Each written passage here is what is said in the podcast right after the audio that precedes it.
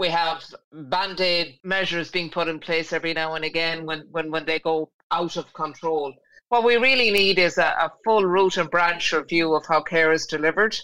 Uh, there isn't enough emphasis on care being delivered in the community outside of the acute hospital. We still have people who are waiting for 14 and 15 hours just to be seen in an acute hospital.